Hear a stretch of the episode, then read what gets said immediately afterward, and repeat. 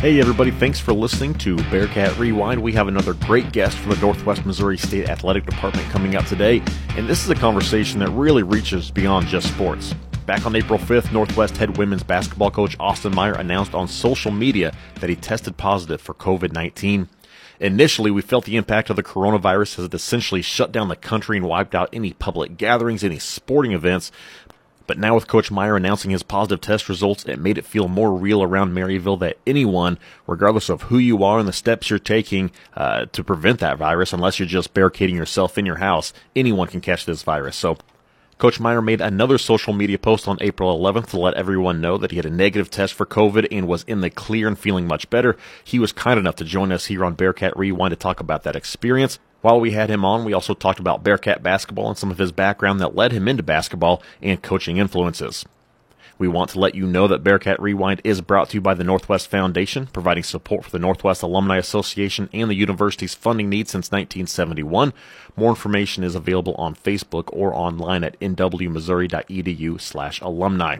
Also, Mosaic Medical Center Maryville. Mosaic provides orthopedics and sports medicine services. For more information, mymosaiclifecare.org slash sports.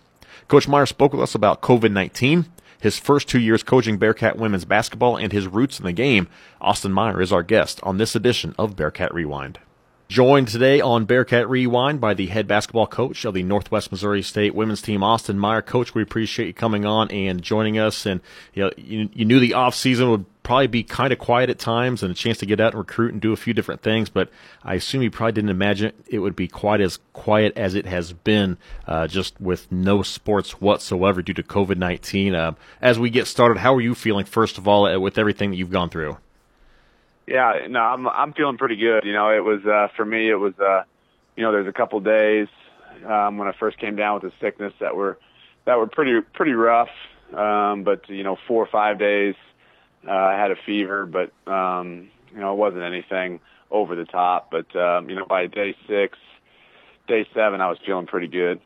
Well, you go back through, and in early April, you get uh, you test positive for COVID nineteen, and and of course, there's a lot of scary stories out there around the country and around the world as this is spreading, and of course, it's it's essentially shut down our country here for the last couple of weeks.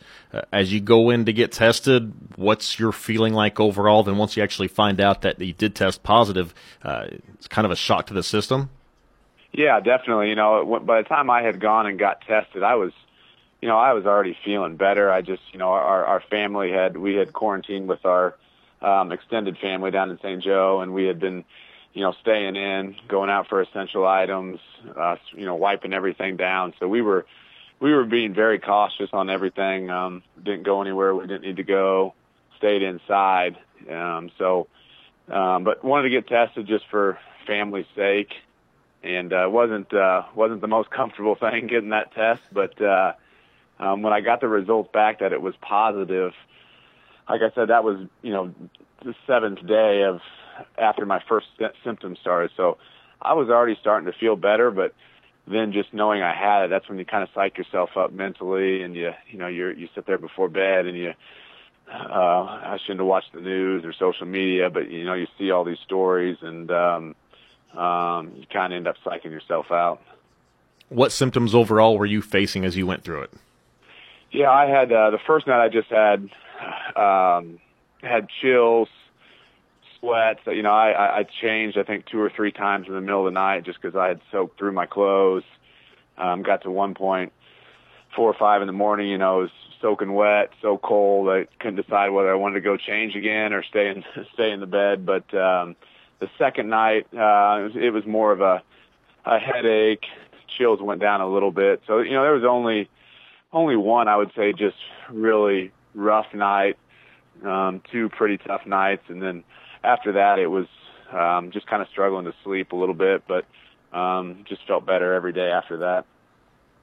Well, and, and I think for a lot of folks too that might be feeling poorly, that maybe a bit of a hypochondriac. You're like, man, maybe I have it. You get a little bit worried, but then there might actually be some people that have some symptoms that get a little bit concerned, but don't want to also get that get that view of like, oh man, I'm I'm a terrible person because I have it. It's it's it's a difficult thing that anybody really can get it. It's super contagious, and but it's not like you were out recruiting or anything. You weren't putting yourself in any compromised situations. It's just it's it's that contagious that somehow you got it, and now you just have to deal with it. Yep. Yeah. Exactly. And I and I have you know people ask me, well, did, did you you know hear somebody that got it that maybe was connected? I have no idea how I got it. And like I said, from um, from day one, you know, I'm a germaphobe to begin with, but uh, from day one um, when we went into the quarantine. You know, we were we were on top of it. You know, we stayed in, we washed our hands. You know, my hands were cracking. I washed them so much. Um, you know, go to the store and get milk and was wiping down the you know the grocery basket. I was wiping down the milk as he put in the put in the basket. If we had carry out food, you know, we brought it in, took it out of the containers, threw the containers away, washed our hands right away. I mean, thought we were doing everything we could and um, you know it still wasn't good enough. I've had a few people ask me as well, and, and if you can kind of walk us through it, they're wondering how the test works exactly. If that's just a, a, swab up deep in the nose, and how hard is it to get tested? Because there's there's that concern there aren't many actually up around Northwest Missouri. Yeah, yeah. When I um, when I got tested, like I said, we were down in St. Joe, so I actually ended up um, going to Cameron, Missouri. Um, just found out there was a spot there that was uh, fairly easy to get tested. So I went there and got tested, and um, yeah, they just sit you down in a chair, and um, it's it's it's pretty uncomfortable, but it doesn't last very long. Um, you know, ten seconds, and, and you're done with it. So it's you know, it's not the worst thing in the world. Now, also, still a, a relatively young dad, and you've got a, a a young daughter there too. How hard is that? You're going through the quarantine process. You're trying to make sure everybody's healthy, get yourself healthy. That uh, you're, you're, missing out on a lot of hugs and, and loving that you'd normally be getting this time of year. Oh, definitely. That was the that was the hardest part. You know, the the the symptoms weren't weren't horrible, um, but just you know, it's one thing to be gone a couple of weeks, maybe on a road trip or recruiting or um, whatever it may be, um, you know, to be away from family, that's rough enough to begin with. But when you're in the same house, uh, you know, as your as your family and you you can't get near them, so it was uh, it was a little tough when my daughter's at the bottom of the stairs, can't figure out why I won't come downstairs, um, or she's knocking on the door, you know, yelling "Dad." That was that was a little rough. So it was nice when I got my official uh, word back that I was in the clear. It was nice to get back with her and and spend some time. So um, and then, you know, obviously everybody in the same house, you always, you always worry about, um, spreading. So, you know, wife had had some symptoms, so we've kind of kept her away as well a little bit. And we've kind of, uh, switched roles a little bit, but, uh, we'll, we'll get through it.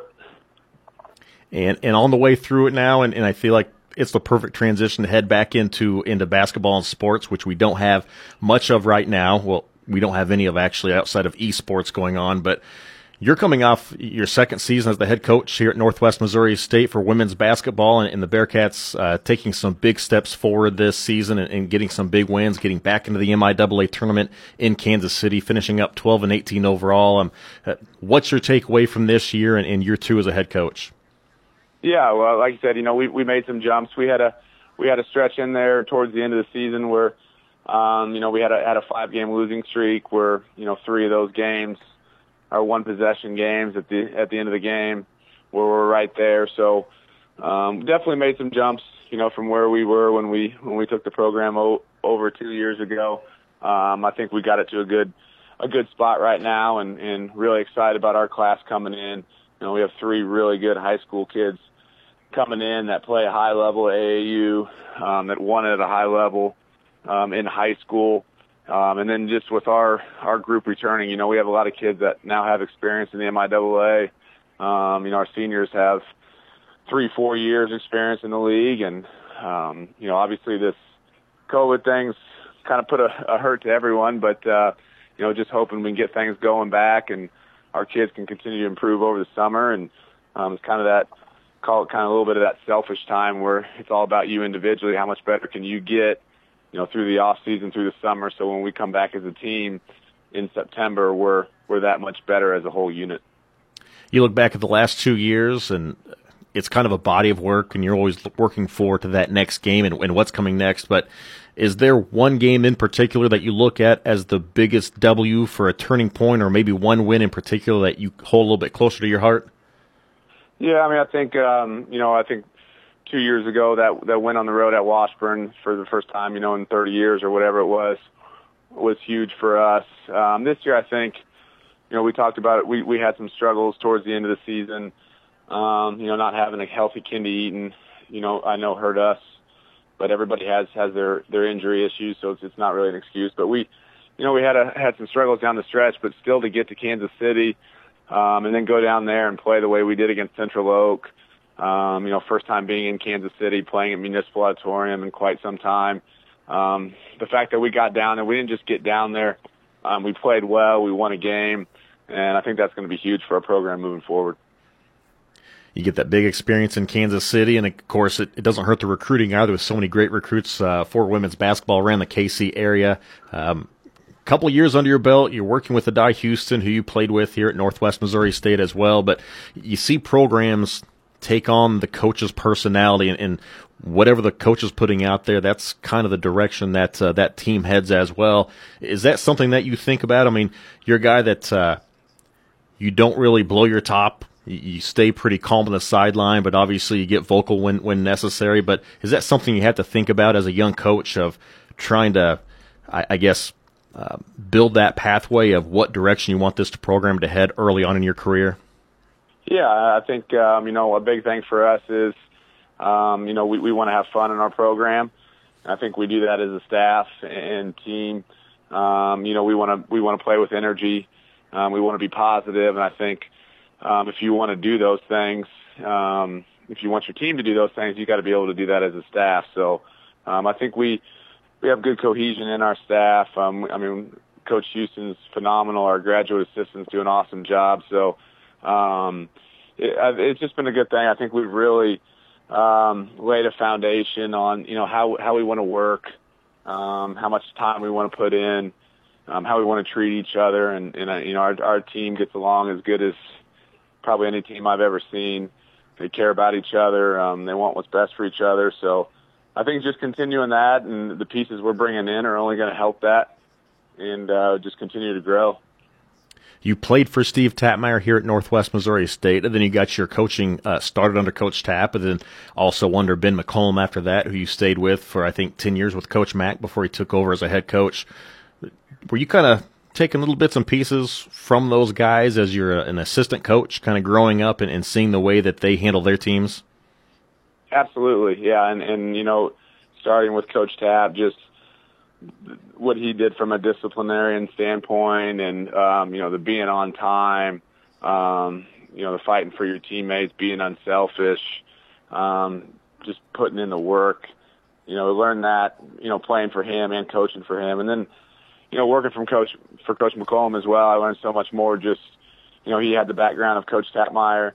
He also had the background of David Moe um, and just kind of his offensive philosophy. So, um, you know, I think those two, uh, you know, Mack will tell you, have really helped turn him into the coach that, that he is today. And then, you know, for me, it was, you know, Mack's in the office watching film, breaking this down, watching this offensively, this defensively, uh, putting all the time in throughout the day that when, when it was time for practice, it was basically a clinic. So, you know, I would be, you know, working on other things throughout the day. Maybe it's recruiting, uh, camps, whatever it may be. But when it was time to go to practice, it was great because you know I could learn from him um, during that you know two hour time frame. Now you talk about Coach Mack and that offensive philosophy, but don't you want to take a little bit of credit for that? He always has like some long guys that can sit up and shoot some three pointers, and you were pretty good from long range. So shouldn't you take some credit for what's going on there? Yeah, yeah, I, I wasn't I wasn't as good as these guys that shooting it now, but uh, um, shot it pretty well back in the day, and and uh, it's a, I mean it's a huge part of the game. You know, I think when you watch them play, just the the length and the shooting out there on the floor. Um, you know, I sit up there in the crowd and um, try to figure out how I would defend them, and and you know, there's really not there's really no good way to do it, and I, I think that's shown over the last couple of years that uh, no matter what you try to do, um, they're going to take advantage of they're going to take advantage of it, whether it be a ball screen coverage, um, or however you want to play it. You know, they're just they're just so talented and they play so well together, well coached that uh, you know for another other team standpoint, there's really nothing you can do. You were a huge part of the recruiting process too, as uh, when you were with uh, Coach McCollum there, and of course it seemed like the quality of players they're always good, but it seemed like it increased as the years went on. At what point, and, and I don't know if, if you have much insight on this or, or want to say much, but did it get to a certain point to where you had certain guys you would target and you would kind of walk in and Northwest Missouri State, this is what we've done the last few years, and it kind of became shooting fish in a barrel with some of these kids?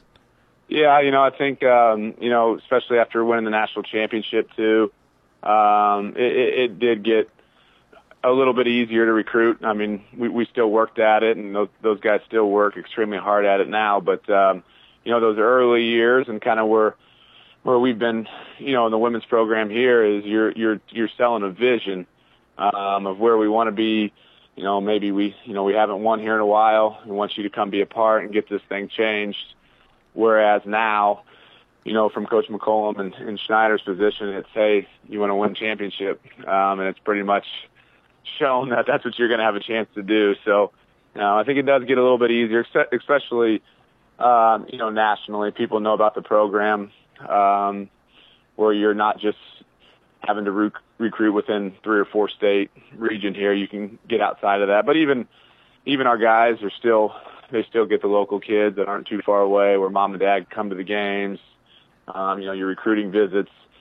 It's a lot better when you can bring a kid in for a, a day visit that's two or three hours away rather than having to fly somebody in, fly them out, um, and then maybe you don't end up taking them anyways where financially it can cost you as well and seeing that same thing happen right now for the women's basketball program too, with so many good kids in this general area able to bring in, and uh, and it's working out as we see this program turn around under you right now. But you look back, growing up in Blue Springs, was basketball always at the center for you, or did you ever kind of think about heading in a different direction sport wise?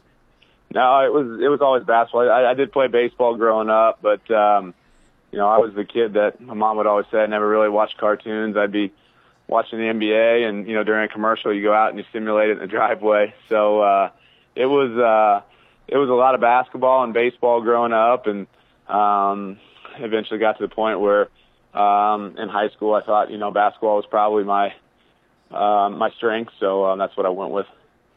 What positions you play in baseball? Well, I played a little bit of everything. I played, left field, shortstop, third base, first base. Uh, when I got a little bit taller, I was um, thrown over at first base a little bit more. And um, but I played multiple positions. When you were coming up in high school, or maybe this was a middle school thing, uh, where did the nickname A Train come from? uh, buddy in high school. Uh, I don't even really know how he came up with it, but um, started calling me A Train, and they started to chant at games, and um, that started started in high school, and then carried on into into college. Some of uh, my uh, freshman friends um, carried it on, so. I don't really know how it originated, but I think A Train is something we should bring back uh, chant wise at Bearcat games.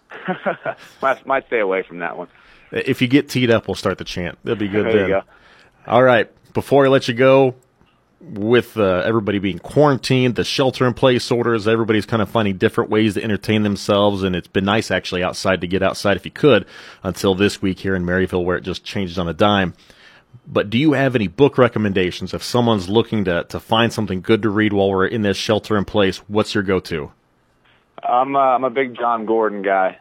Um, and you can see his stuff on on on Twitter, social media as well. But uh, he's he's written num- numerous books. Just a um, positive energy guy, and I think uh, um, you know positive motivation. I think it's a good time right now where we're at.